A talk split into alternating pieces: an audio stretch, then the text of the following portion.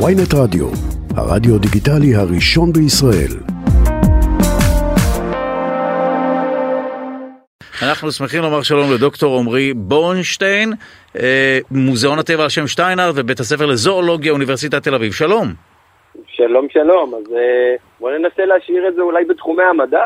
כן, אה, בוא ננסה, אם לא, יש. לנו סייקיק שמיד... יש לנו, יש לנו חלופות בהחלט.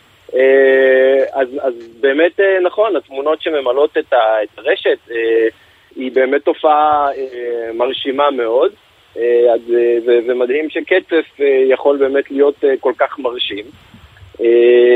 והכמויות והקצף שנמצא אצלנו, אולי, אולי כדאי שנדבר קודם כל קצת מה זה קצף ים, כמה זה חריג, כמה זה נדיר.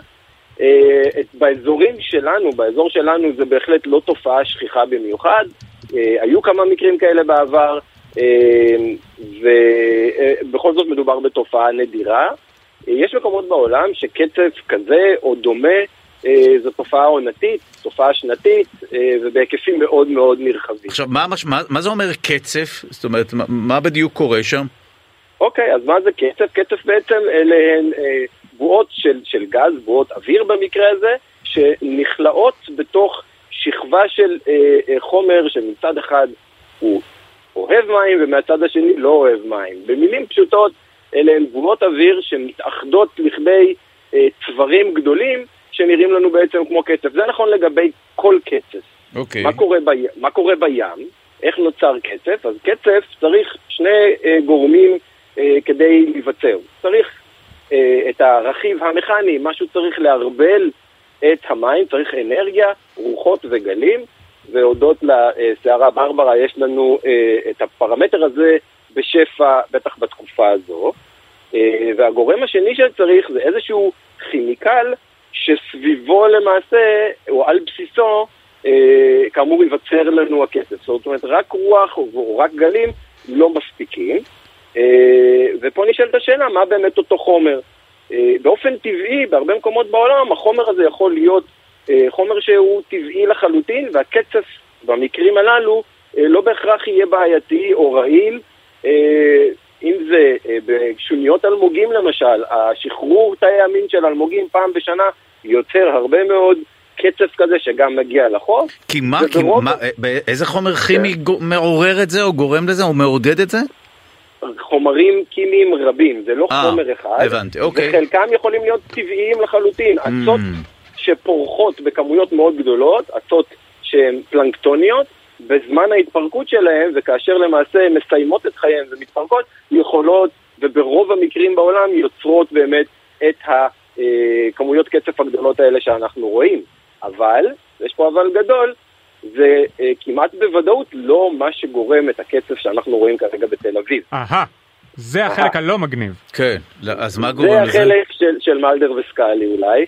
אה, אז איך אצלנו, כאשר בטח לא בעונה הזאת, אין לנו פריחות אצות כל כך גדולות שמתפרקות ויכולות לספק הסבר, אה, מה שכן יש לנו זה כמויות גדולות מאוד של מה שאנחנו מכנים נגר עילי. במילים אחרות, כמויות הגשם המאוד מאוד גדולות שירדו בפרק זמן קצר, ובעיקר אחרי חורף מאוד מאוד שחון, מובילות כמויות אדירות של כימיקלים, שמנים, דלקים, אה, אה, חומרי דשן אל הסביבה הימית שלנו. כל מה שזורם לנו במורד הרחובות, כל החגיגה הזאת מגיעה לים, ושם יש בהחלט כמות גדולה מאוד של הרכיב הכימי. אה, אם תדמיינו טיפה של סבון כלים בצנצנת, אה, כל עוד הטיפה יושבת שם והיא לא מופרעת, אה, כנראה היא לא תיצור קצף. אבל אם נתחיל לשקשק ולנער את אותה אה, צנצנת, אנחנו נקבל בעצם את אלמנט ההקצפה ואת הקצף, והחשש הגדול, שבאמת הרבה ממה שאנחנו רואים כרגע בתל אביב, אמנם נראה מאוד יפה, מאוד לבן אה, ומאוד דרמטי, אבל אני באופן אישי לא הייתי אה, משתכשך אה, בתוך החגיגה הזו, עד, שהיינו. עד שנוודא אה, במאת האחוזים שבאמת אין שם חומרים אה, שהגיעו לים, והגיעו כמויות גדולות מאוד של חומרים מזהמים אל הסביבה הימית שלנו אה, בעקבות הגשמים האחרונים. זאת אומרת, ככל הנראה, הקטליזטור לדבר, או מה שגרם לקצף הזה, הוא אה, טינופת, לכלוך.